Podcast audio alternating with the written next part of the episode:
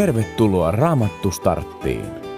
Raamattu Startti on pikamatka läpi Raamatun. Saat sadan kohdan kautta yleiskuvan koko Raamatun tärkeimmästä sisällöstä ja sanomasta. Hyppää kyytiin. Raamattu Startin on tehnyt Raamatun lukijain liitto ja lukijana on Pekka Laukkarinen. Vanhassa testamentissa kerrotaan koko maailman synnystä, Israelin kansan vaiheista ja Jumalan vaikutuksesta ihmiskunnan historiassa.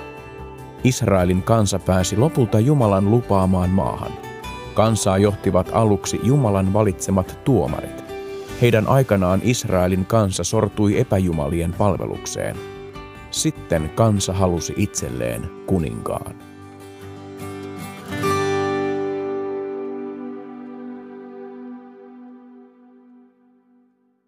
Ennen kuningasaikaa kansan hengellinen johtaja oli profeetta Samuel, joka kutsuttiin tehtävänsä jo nuorena poikana. Luen ensimmäisestä Samuelin kirjan luvusta kolme. Nuori Samuel palveli Herraa Eelin luona. Siihen aikaan Herra puhui ihmisille vain harvoin, eikä näkyjä usein nähty. Eräänä iltana Eeli oli jo mennyt nukkumaan. Hänen silmänsä olivat hämärtyneet niin, että hän tuskin näki. Jumalan lamppu paloi vielä, ja Samuel oli asettunut nukkumaan pyhäkköön, jossa Jumalan liiton arkku oli. Silloin Herra kutsui Samuelia nimeltä.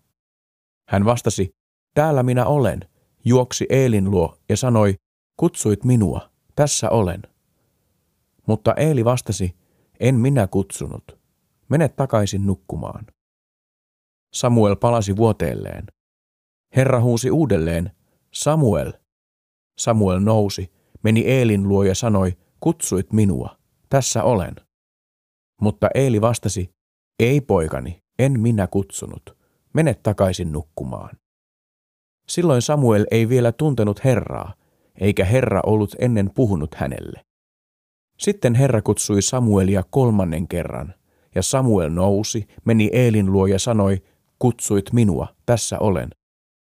Nyt Eeli ymmärsi, että Herra kutsui poikaa, ja hän sanoi, mene nukkumaan, mutta jos joku vielä kerran kutsuu sinua, vastaan näin, puhu Herra, palvelijasi kuulee.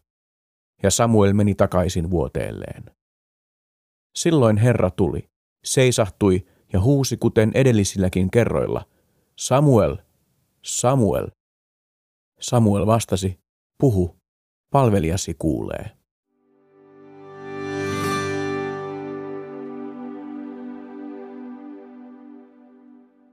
Samuelin vanhemmat olivat antaneet pienen esikoispoikansa temppeliin kiitokseksi Jumalalle. Poika asui ja eli pappi Eelin kanssa. Samuel nukkui pyhäkössä lähellä liiton arkkua, joka oli israelilaisille kaikkein pyhin esine. Sitä oli kuljetettu kansan edellä silloinkin, kun saavuttiin luvattuun maahan Jordanin poikki. Jumala kutsui Samuelia nimeltä – Jumala ei ollut pitkään aikaan puhunut kenellekään, joten Samuelkaan ei osannut heti aavistaa, että kyse oli Jumalan äänestä. Pappi Eelikin ymmärsi sen vasta kolmannella kerralla. Usein toimimme ja ajattelemme ympäristömme mukaan. Jos elät ympäristössä, jossa on ihan luonnollista käydä sunnuntaina Jumalan palveluksessa, aloittaa työtehtävät rukoilemalla tai lukea päivittäin raamattua, todennäköisesti teet niin itsekin.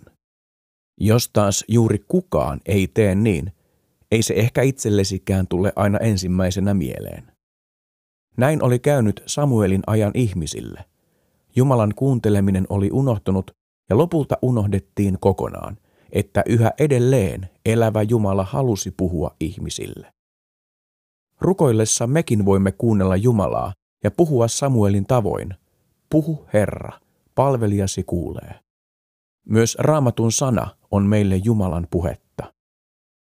Tiesitkö, että arkeologit tekevät jatkuvasti uusia löytöjä, jotka vahvistavat raamatun ajan tapahtumia?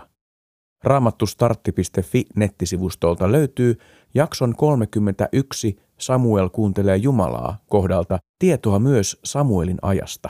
Käyppä katsomassa.